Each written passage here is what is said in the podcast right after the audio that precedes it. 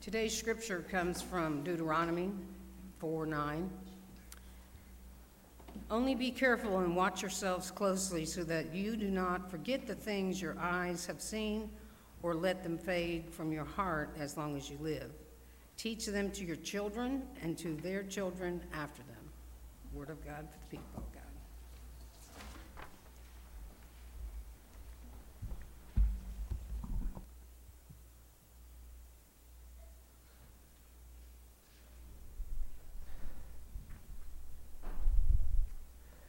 of good morning, church. And hello to those online. Hello to you as well. We're so excited to be in worship here today for part three of our sermon series. Woo! Oh, come on, need more than that. You're so excited, right? Part three of our sermon series.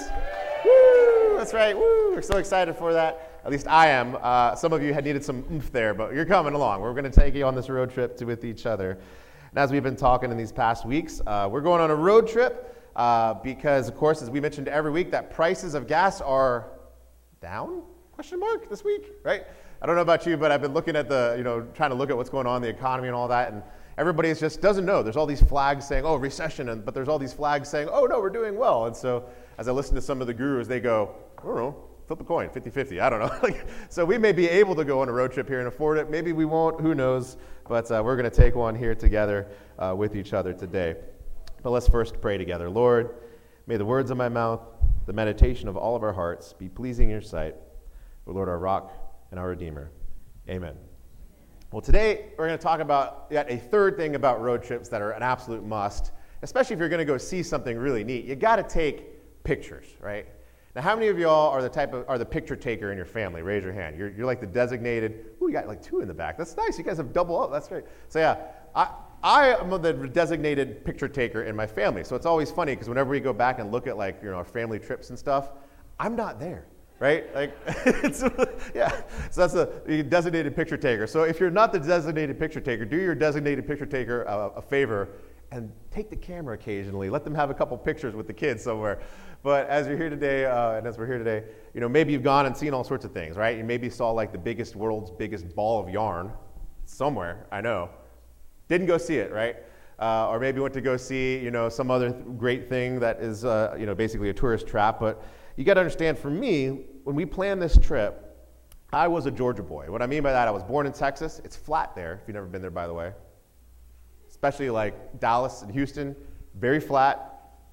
It's just flat. Like I, we think Ohio's flat. It's flat there, like flat, flat. And uh, then I moved to Georgia, and then I, I lived in a little bit in Connecticut and all that, and come back to Georgia, all this stuff, and moved around a bit. But nonetheless, I had this fascination with mountains. Because when you go to Georgia, there's all the people, and they say, oh, they're up on the mountains, and they're talking about like these little hills in Georgia, right? Those not mountains, right? But you know, whenever you're a kid, right, whenever you think about mountains, you, you start drawing mountains, and what do you draw when you're a kid? That little V shape, right? Upside down V. I wanted to see mountains like that, right? And so I was desiring. So I, my buddy Taylor and I, when we got together, we were planning out this road trip. You know, we both kind of took turns picking where we wanted to go. And I was like, I want to go see the best mountain range in America. And, and you know, there's different options and all sorts of like that. Maybe you're thinking in your head, you know, what's your favorite? For me, it was unquestionable. I went to uh, my high school, and I remember my ninth grade geography teacher talked about just different trips he took. He was kind of uh, Grateful Dead was, was still kind of like, even though they had quit, there were still like people doing the Grateful Dead thing. He was like one of those, you know, hippie guys that just couldn't give it up. And so he would always go and like, you know, go on peanut butter and jelly sandwich trips, if you will, and do things. But one of them, he, he showed this picture of this mountain range, and that image stuck with me. Because even in, when I was in ninth grade, I was like, I want to see mountains. I want to go, you know, one day I want to go actually like skiing because that wasn't ever a thing in my childhood and all those type of things. I want to see mountains that have like glaciers on them and snow capped and all those different things. And so this picture showed up, and it was something like this one that you see right here. See if you can name it. Ooh, isn't that pretty? That's real. That's a real place in America, right?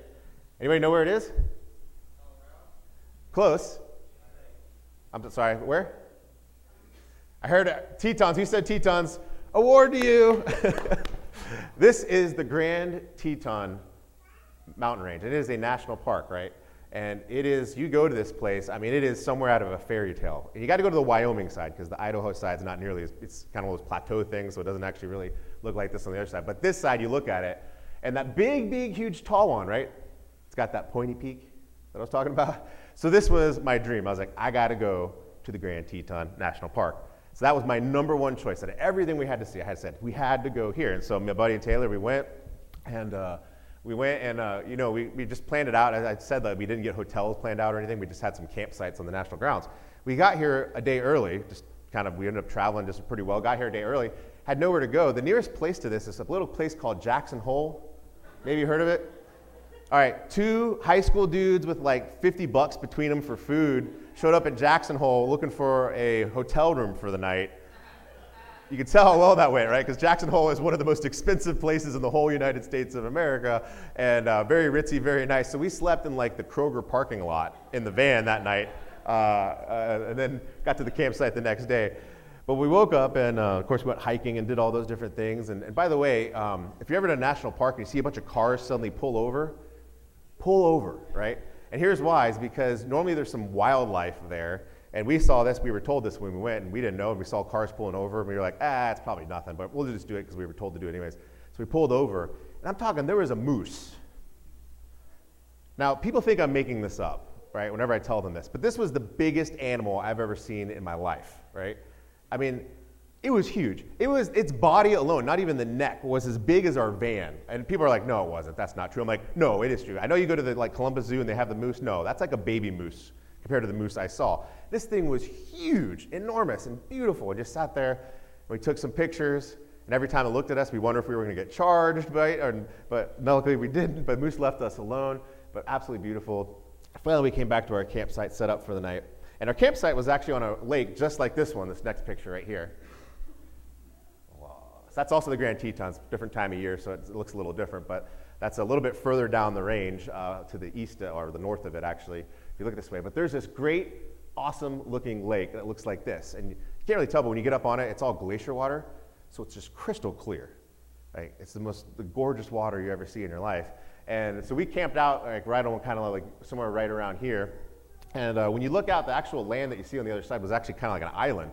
And my buddy Taylor kept telling me, dude, I'm going to swim this to get to the island. I'm like, dude, no, you're not. And he's like, no, I'm, I can do it. I'm like, no, Taylor, you can't. Like, don't do it. He's like, no, I can do it. And to this day, we have an argument. Taylor, you could not do it if you tried. and the reason why is it's glacier water. So when you get in it, it's, it's like, it's not 32 degrees, but it's pretty close, right? And there are elements of that lake, like you get out there, there's no, you know, we didn't have a boat or anything. So like I was like, Taylor, if you get in trouble, like I can't come for you because I'm to end up in the same boat. Like, don't do it. he was, he was bound and determined. He actually got his feet in the water, ready to start swimming. I was like, dude, what do you want me to say at your, your funeral? And he was like, so to this day, he says that he's going to do it. I don't, I don't believe him, but he says he's going to. But one day he's going to go back and do it. But anyway, so we were there. But you look at this mountain range, it's absolutely beautiful. And of course, why do you take pictures, right? You take pictures so you can go back and look and remember. And I was standing at this mountain range. It was kind of like a big highlight of my life at the moment, you know, for a young man that had finally accomplished some goal that he actually wanted to do for a while. And sit there and see these mountains and go climbing in them and stuff like that and hiking in them. And as I'm sitting there looking at these, I just, I took up so many pictures. Taylor made fun of me because he's like, dude, seriously, half a roll were the Grand Tetons. And I was like, I know, you understand. It was really important to me. but anyways, so I took all these pictures. But I remember sitting there studying these mountains from our campsite and just trying to memorize the range, just the, the peaks and the valleys and the glaciers, because it was just was so outstanding. And this was back in the days, you know, we were college students, so we just had like cheap cameras. So we like, I didn't, I couldn't afford the camera that did the panorama back in the day. So I actually like took a picture, took a picture, took a picture, and this taped them together, right? kind of there. And then luckily my uh, wife's uh, dad, uh, uh, my father-in-law, he actually owns a frame shop. So he actually took it and made me a true panorama. And I got it. I meant to bring it today, and I just I've been at home with the kids since Wednesday by myself because Kelly's been out of town. So brain was a little frazzled. I missed it this morning, but I have a picture of this mountain range at sunset. Beautiful purple hues all over these mountain ranges. Of course, the glacier's all white, so they just pop with the color. I mean, and it's melt and it's like reflecting off the water. It's paradise. Like literally, it's just one of those places you go and you're like, you cannot get anything more beautiful than this. But of course, I studied those mountain ranges and the mountain range, and I studied them in my mind, just going over and over, because I didn't want to forget how beautiful that sunset was as we sat there on that lake shore, just watching these orange and purples and reds and yellows just come across these mountains. And I just studied it and studied it and studied it. And then, of course, life goes on, your memory starts getting a little fuzzier, right?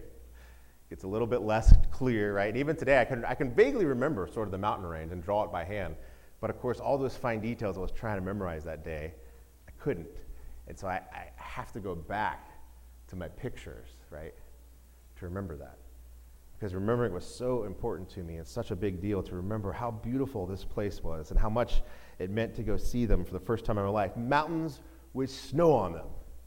Such places exist. They were not fairy tales for my Georgia boy upbringing. But it's interesting, this idea of remembrance, right? Because when you think about remembering, it's almost like in our culture, in our way, we kind of think of it as a passive thing, right? That you remember just because it comes to mind and you something you know jars your memory and it comes to mind, or just it's a memory that just sort of flits in your head every now and then, or something like that. But remember, remembrance, especially in scriptural ways of understanding it, is really a core activity of the people of God. In fact, every time we come to worship, part of what we're doing is remembering. We're letting the story breathe life again into us. And true remembrance is not just, oh, thinking about and remembering something happened in the sense that, oh, yeah, this happened or this is what it kind of looked like. True remembrance for Christians and people of faith in God is truly kind of like, I see you're circling your heart. Exactly. It's truly that deal where you experience it again, to where it's fresh and new. It's like as if I could just snap my fingers and the Grand Teton Range would be right here with the sunset, and everybody in here would just, you just, you, you would stop what you're doing. Like whatever's going on in your head, even if something big's going on in your life, it would just stop you. And you just sit there and be amazed at creation and how beautiful it is. And in fact, remembrance is not something that's not passive, it's actually active, reliving those moments. And of course, that's exactly what photos do, right? You get to watch them, you get to look at those photos, or a lot of times we take movies nowadays with our phones and you relive those moments. They're like they're happening right in front of you yet again, and you're experiencing it. I, I experience this really deeply because um, I like, you know, and a lot of you are, are, Apple people, but I am a Google person, right? I like the Google phones, and it goes on with my Google fo- photos and all that stuff. And so, of course, one of the things modern technology does is it gives you these like flashback, not just memories, but it makes collages for you. And then it actually goes in and like what Google does, well, actually makes up uh, all your kids growing up. And so they'll just be like, it would just send you this email and say, kid, they grew up so fast. And you're like, huh. And then all of a sudden you notice your kid's picture on it, right? And it's like, we made a photo slideshow for you. And so I click this, and it's like a 10 minute like clip of all these mixing of photos and movies and everything of my kids growing up. And by the end of it, I'm in tears, right? like your pastor is not afraid to cry, just so you know. I know if you've seen that before, but they brought this man to tears watching like a different video of both Jackson and Kinsley, or both of them sometimes, growing up together. And because those moments become so real once again. And that's exactly what God calls us to do. In that scripture in Deuteronomy that we just read, 4 9, the critical part, Moses is there, and of course, he's telling the people once again, and he's about to give the commandments, and as Deuteronomy retells it, he's about to tell this, the, the commandments again, and all do all these things, and tell the people the laws of God. And he says this right before in 4 and 9, he says, Do not forget the things your eyes have seen, or let them fade from your heart as long as you live. Now, just to be clear, where we are in history, right, the people of God had just left Egypt. They had just seen the plagues brought down on Pharaoh and his household and the people of the Egyptians that enslaved them. They had just walked through the sea of reeds on dry ground, and then, of course, coming back again upon the army that chased them. How could you forget those images from your mind? How in the world would you not tell future generations, look what the Lord has done in our life, and you have a freedom now, and you are new people now, and you are God's people now because of what God had done and saved us from slavery? And yet, as we read in Scripture, Moses warns them, and yet, as you keep reading on, and there's chapter after chapter after chapter of the people forgetting and they fail to keep it the center of their hearts as Moses warned them. And of course, their hearts grow wayward. They crave other things. They go after other things. And it brings about their own destruction. And yet, God intervenes time and time again to let the people remember, and yet they forget. And the cycle continues on and on and on until finally both Assyria and Babylon come a knocking and destroy the empire, bring them into slavery, until the days at last when they're set free by the Persians. They're able to go home, and of course, when Jesus comes, it ends that cycle forever. But yet, there's still that element of truth for us that you and I have this natural human capacity to forget. To not, maybe, maybe better said, not just forget, but not to remember. Because remember, remembering is an active discipline. I love the story that takes place in 1 Samuel in chapter about 7. And so there's a story of the Israelites as Samuel is the prophet, he's leading them, and the Philistines are their kind of arch nemesis at the time, right? They're kind of two little peons to the big, big powers of the world. But the Israelites and the Philistines keep arguing, like battling with each other. And the Philistines keep winning. And finally, there's this part where Samuel gets involved and he, he basically leads the people, and the people fight the Philistines. They end up winning, and they throw off the shackles of the Philistine army. And it says that what Samuel did then is he set up do you know the word for it? Do you remember what he did with some rocks? It's a great word. He set up an Ebenezer. It's a great word, by the way. I love that word. He sets up an Ebenezer, which basically means the rock of remembrance. And so as he's there, like the, they remember that this stone of help, if you will, this, thus the Lord has helped us, is what he said. He set up this stone so that future generations and people would come by and see these stones set up almost like an altar, but not quite. It was a stone of remembrance, and people would wonder what it was doing there, and they, people would have the opportunity to tell them, hey, this is our Ebenezer where the Lord helped us. We remember what he did. They found something physical to make sure that their eyes would see it so their heart wouldn't forget. And thus they would remember the Lord had helped them. They relived those moments once again. One of the things as your pastor I would encourage you to do is to do so likewise there are so many things you can do in your life physically to make remembrances of what God's done in your life. Now, uh, many of you know the Hilberts, Jeanette and Larry. Uh, when I went on my walk to Emmaus, which there's a walk to Emmaus going on this weekend, so pray for them, right? I hope they're doing well. Uh, when I went on my walk to Emmaus, they handed me this afterwards. And it's the picture. You guys have probably seen it. It's a pretty famous picture, right? And it's of Jesus meeting with those two followers of him, and they met on the road to Emmaus, and he basically they talk and walk forever, and finally he reveals himself to them before disappearing from them. And every time I look at this, I got this in my office. It actually sits behind my computer, like so. If you just kind of sits there, and uh, every time I type in, a lot of times I'll just stand up. When I stand up, I'll just look at it and remember what the Lord has done.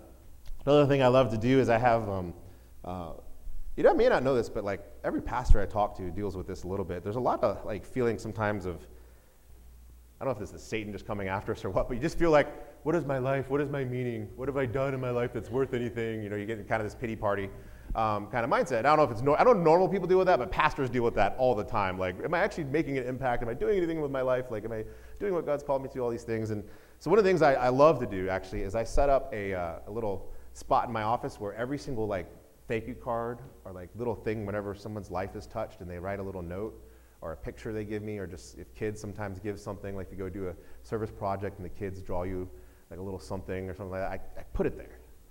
And what i regularly do when i start feeling that voice in my head that says dude you know you've been here four years right? What have you accomplished right?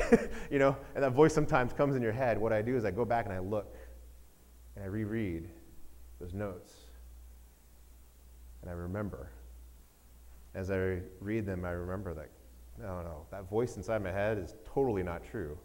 So untrue. Every single note that's written reminds me of the God has been working in life, that God is, as I've been surrendering and came and to this place and to serve you all, that God has been working through that. And it is a, no, as a reminder no, life is not meaningless. Life has not come to some end, tragic end, if you will. Life has been going on and good things have been happening. The Lord has been at work, even in times where things were tough.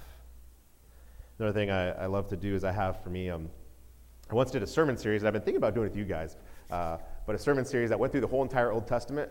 And uh, we did this at a church, and every week there was a little object that was kind of like a reminder of that week's message and what the story was. And I have it down in my office. If you ever wonder if like I, you there's a jar of just junk and you're like, Pastor, why do you collect junk in a jar? Anyways, there's a jar of junk, but each week was a certain thing. And I remember when I go through that, all the stories of the Old Testament, the stories that are the people of God, the people that we come from, of the Lord working in people's life. And it reminds me that God is not done with us. God is not done with the world. God is not done with his people. And God is still on the move. And we need to be part of it. You see, to remember is to relive in a way that it's still part of you. But it's not something that happens passively. You have to be active in it. So, church, think about the story of your life. Think about those moments that God has done something for you. Set up your Ebenezer. Remember, whether it's in the office, whether it's at your home, whether it's in the shower, whether it's wherever, put it there for a reminder so that your heart would never forget that even in those dark times, you would be reminded that God's not done with you. God's still with you. And may those be a picture to your grand Tetons to remind you of God's beauty. Let us pray. Lord, as we're here today, we thank you so much for your love. We thank you so much for your presence. For God, you are the Lord who still works in so many ways. Come to us now. God, whenever that voice comes inside us that tells us we're not worthy or tells us that we're not that good enough or that where he tells us that we're not accomplishing what we need to or all those things, Lord, that just truly aren't of you. May God, we remember. And God, especially may we remember the love of Jesus Christ poured out to death on a cross. That you loved us that much. Help us to remember to relive that. Help us to remember Easter Sunday where you rose with power from the grave. God, you're not done with us. We thank you. And we surrender to you. Amen.